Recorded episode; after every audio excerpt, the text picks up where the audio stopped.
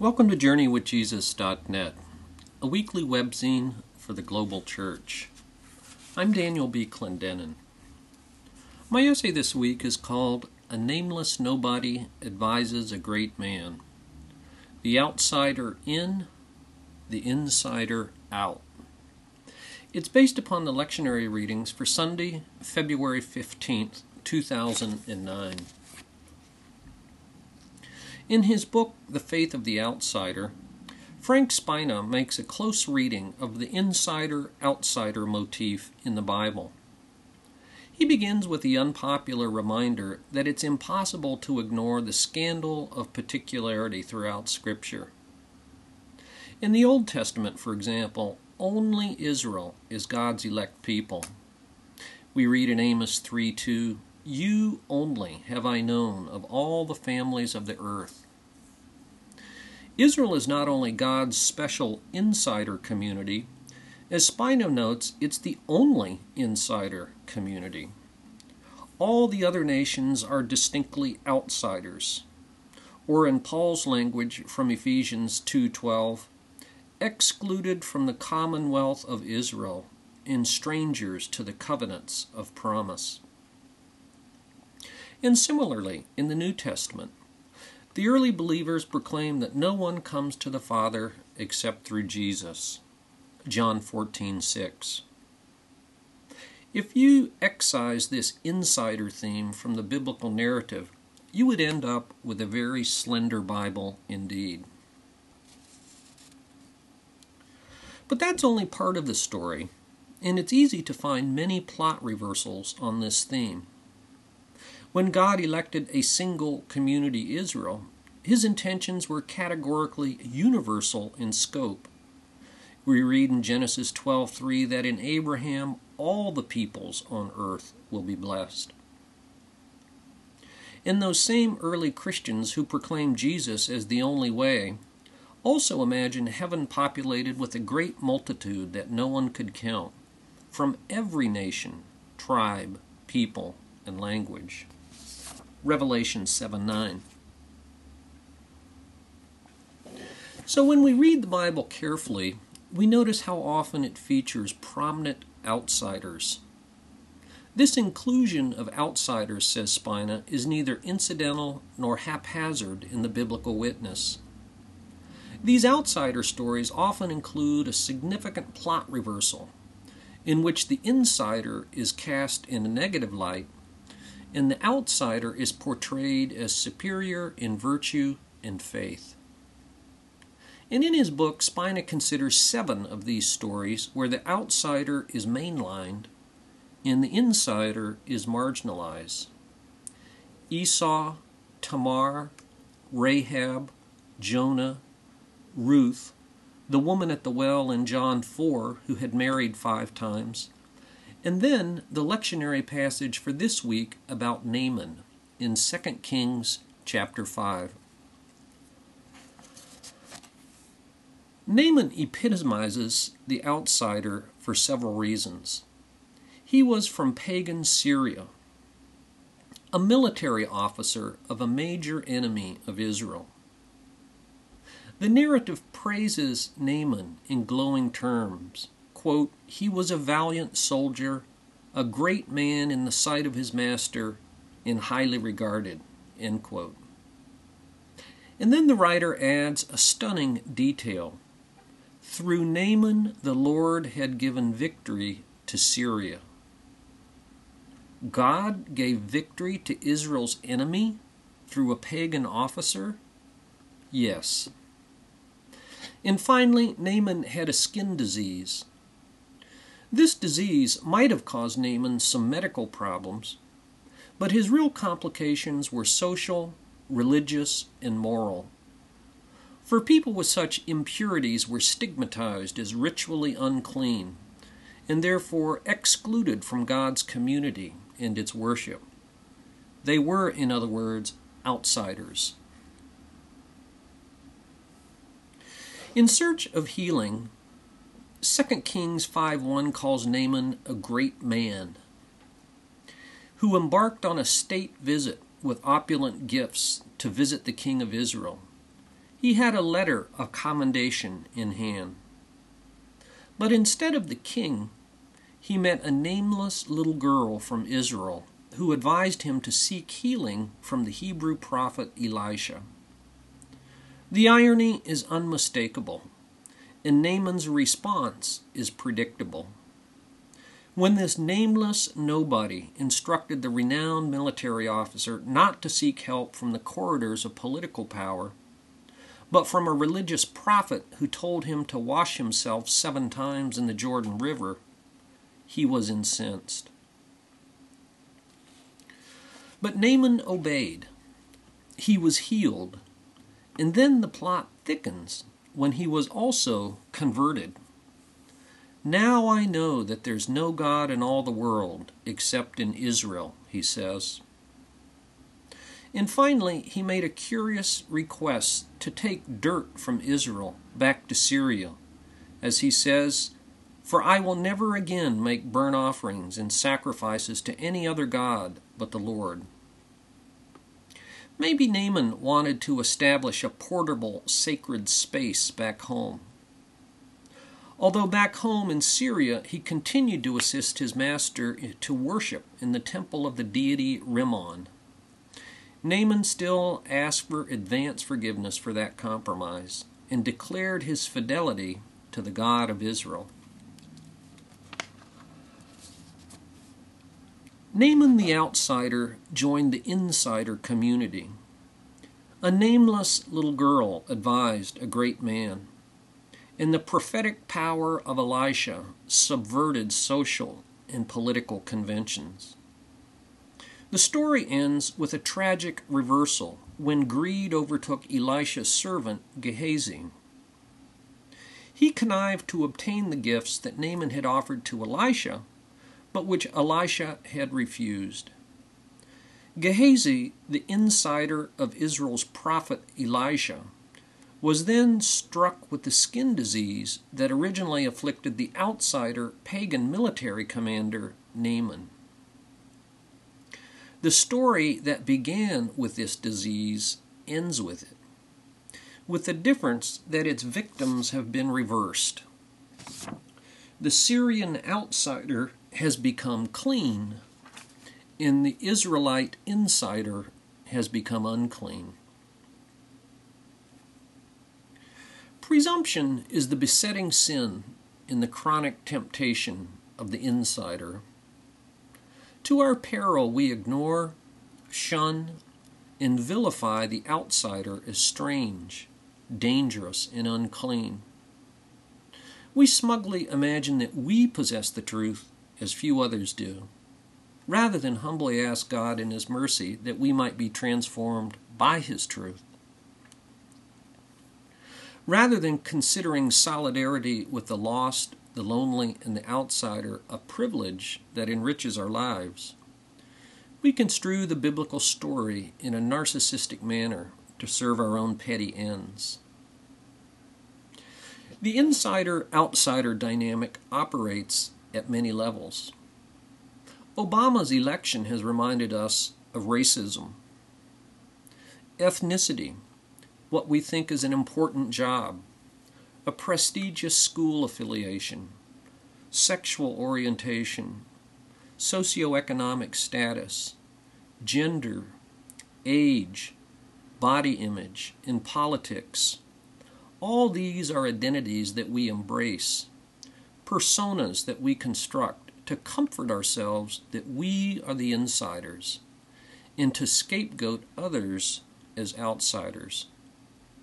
As Luke 18, chapter 11 reminds us, self delusion is never far away. God, I thank you that I'm not like all other men. In his book, What Jesus Meant, Garry Wills writes No outcasts were cast out far enough in Jesus' world to make him shun them. Not Roman collaborators, not lepers, not prostitutes, not the crazed, not the possessed. Are there people now who could possibly possibly be outside his encompassing love? Instead of defining other people as beyond the pale of God's love, we do better to emulate the Apostle Paul, the consummate Christian insider, who in the epistle for this week contemplates the very real possibility of his own banishment to outsider perdition. 1 Corinthians 9 24 to 27. And for further reflection, when have you experienced exclusion or inclusion, and what factors were at play? Who is the most inclusively loving person you know? And for further reflection, in addition to the book by Frank Spina, The Faith of the Outsider, see the book by Amartya Sen, Identity and Violence, and another book by Miroslav Volf, Exclusion and Embrace.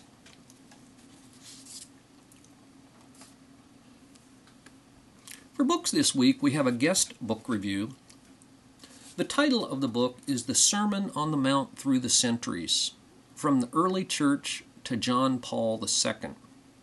The editors are Jeffrey Greenman, Timothy Larsen, and Stephen Spencer. Brazos Press, 2007, 280 pages. This book review is by Ray Cowan, PhD, who's a member of the Laboratory for Nuclear Science at MIT in Cambridge, Massachusetts. Although I hasten to add that Ray is based here at the Stanford Linear Accelerator and serves as the JourneyWithJesus.net webmaster. Here is Ray's book review of the book The Sermon on the Mount Through the Centuries. Most everyone agrees that the text known as the Sermon on the Mount found in Matthew chapters 5 to 7 and parallel passages, forms the core of Jesus' teaching about life in the kingdom of heaven. But what is much less agreed upon is exactly what Jesus was trying to get across. There's no question of its importance. What is in doubt is what he meant, and there's plenty of ideas about that. This volume consists of an introduction by Timothy Larsen, followed by 11 essays by modern day scholars and theologians. Each essay surveys the works of one or two well known Christian figures regarding their interpretations of the sermon. The essay authors include such names as Stanley Hauerwas, Mark Noll, and Robert Louis Wilken while their subjects include the famous, such as Augustine, Calvin, and John Paul II, and the less famous, Hugh of St. Victor and John Howard Yoder. Time wise, they range from the ancient, such as Chrysostom, to the modern, such as John R.W. Stott.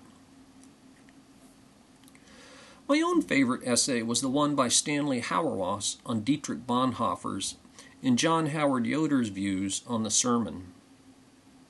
In my experience, most Christian teachers, authors, and preachers, past and present, view the Sermon on the Mount primarily as a set of rules to be followed or conditions to be achieved in order to receive some benefit to be given by God.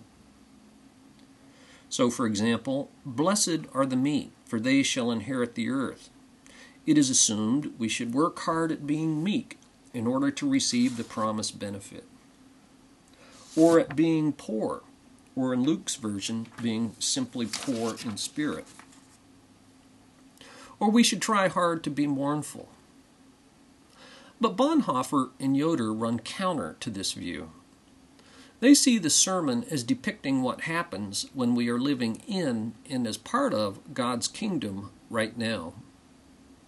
Jesus is not setting out a few dozen more commandments to be mechanically, blindly, unthinkingly followed. In God's way of living, the poor are blessed because that's how life in the kingdom of God works. The mournful are comforted. The pure in heart see God. Those that need a coat are happily given a coat and cloak as well. Jesus isn't laying out rules, he's laying out life, the truly good life and offering it, wonders of wonders, to you and to me. The view of the sermon as rules to be followed or conditions to be achieved in order to receive blessings from God gets it all backwards. And this view is so, so prevalent in modern Christian thought and in past Christian thought as well, as you'll see if you read this book. Instead of seeing the Christian life as based in good under God, we take it and twist it and convert it into legalism, just like the Pharisees did. To the Pharisees, it didn't matter what sort of person you are on the inside. They based their righteousness simply on not doing wrong.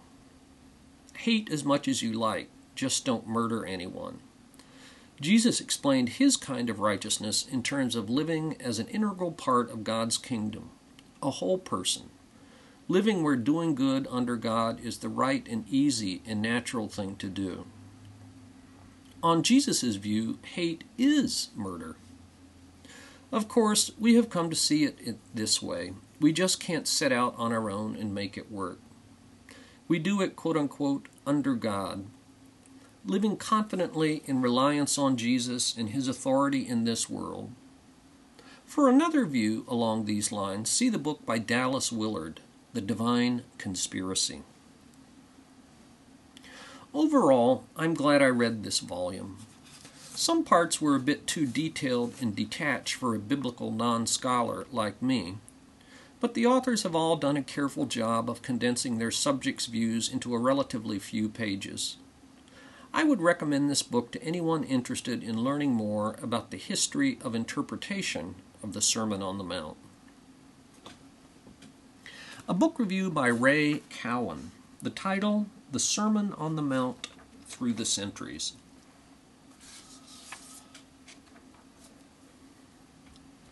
For film this week, I review the movie Doubt from 2008. Father Flynn, played by Philip Seymour Hoffman, is the priest of St. Nicholas Parish in the Bronx back in 1964.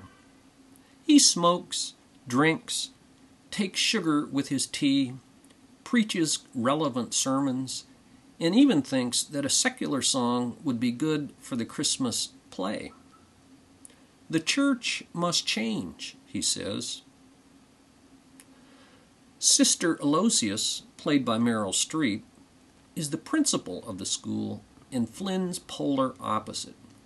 She's loveless, joyless, authoritarian, and thinks the worst of everyone, especially of Father Flynn.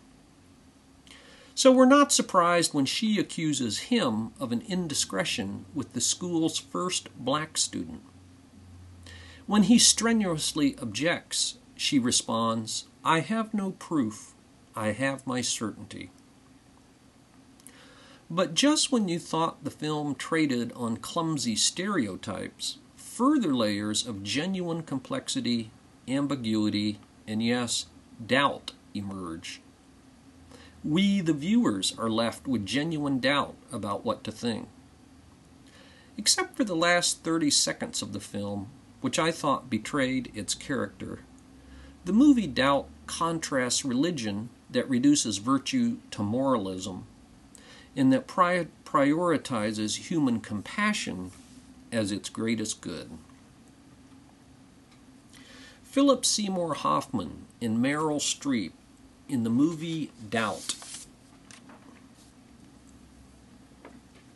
Finally, for poetry this week, we've posted a poem by William Cowper many of you will recognize as a famous hymn. Cowper was a British poet and hymnist, and he struggled throughout his life with depression, doubts, and fears. The title of this hymn is God Moves in Mysterious Ways. God moves in a mysterious way, his wonders to perform. He plants his footsteps in the sea and rides upon the storm. Deep in unfathomable mines of never failing skill, he treasures up his bright designs and works his sovereign will. Ye fearful saints, fresh courage take. The clouds ye so much dread are big with mercy and shall break in blessings on your head. Judge not the Lord by feeble sense, but trust him for his grace. Behind a frowning providence, he hides a smiling face. His purposes will ripen fast, unfolding every hour. The bud may have a bitter taste, but sweet will be the flower. Blind unbelief is sure to err and scan his work in vain. God is his own interpreter, and he will make it plain. William Cowper, 1731 to 1800. God moves in mysterious ways. Thank you for joining us at JourneyWithJesus.net for Sunday, February 15th, 2009. I'm Daniel B. Clendenin.